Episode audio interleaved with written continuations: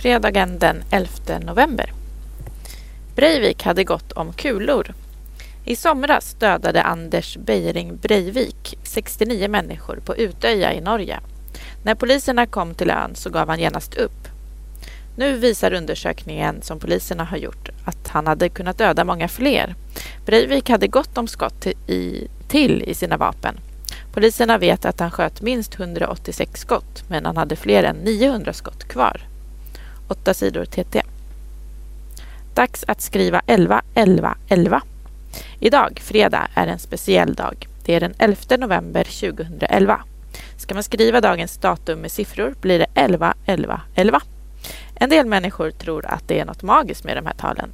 De tror att ettorna betyder att något nytt ska hända och att en ny, bättre tid börjar idag. De flesta andra tycker bara att det är ett kul datum. Många passar på att göra något särskilt idag. Ovanligt många gifter sig till exempel.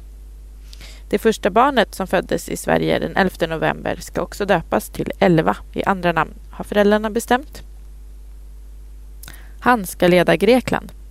Grekland har fått en ny premiärminister. Lukas Papademos ska leda landets regering och alla hoppas att han ska ta landet ur den svåra krisen. Jag är ingen politiker, sa Lukas Papademos vid sitt första möte med journalisterna.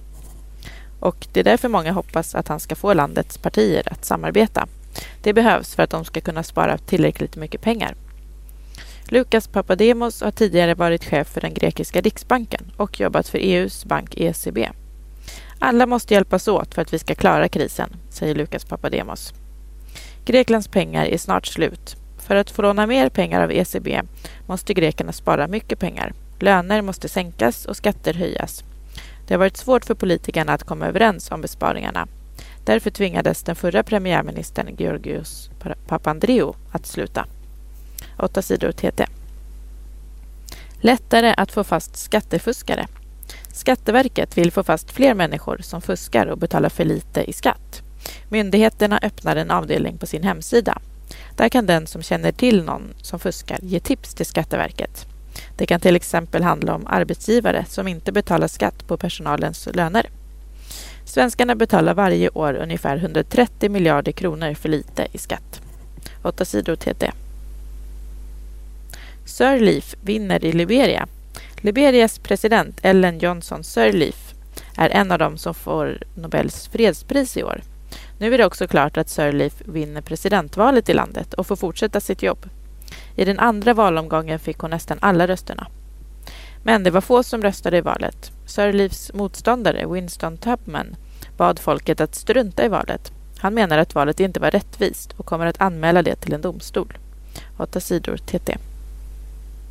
Sverige förlorade första matchen. Sverige förlorade den första matchen i ishockeyturneringen Karjala Cup som spelas i Sverige och Finland. Tjeckien vann med 5-2 i Örnsköldsvik. Tjeckien tog ledningen med 2-0, men Sverige lyckades hämta upp ledningen och göra 2-2. Sverige förlorade sedan på egna missar. Tjeckerna släpptes fram för enkelt och i målet gjorde Gustav Wesslau flera misstag. USA varnar för attack mot Iran. FNs kärnvapenexperter misstänker att Iran försöker att tillverka kärnvapen. Om det stämmer finns det risk att Irans fiendeland Israel vill anfalla och förstöra Irans kärnvapen. Men det kommer bara att göra saken värre, tror USAs ledare.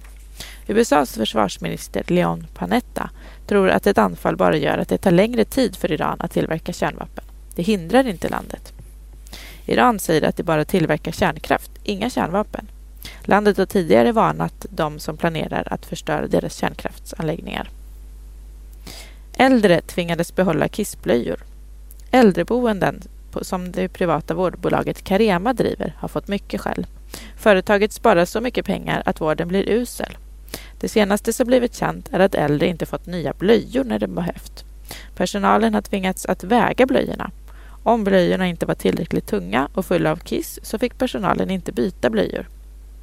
Vi får inte byta en blöja förrän den är full. Carema vill använda så få blöjor som möjligt och på det sättet spara pengar, säger en anställd till tidningen Dagens Nyheter. Caremas chefer i äldrevården har fått mer pengar ju mer de har sparat.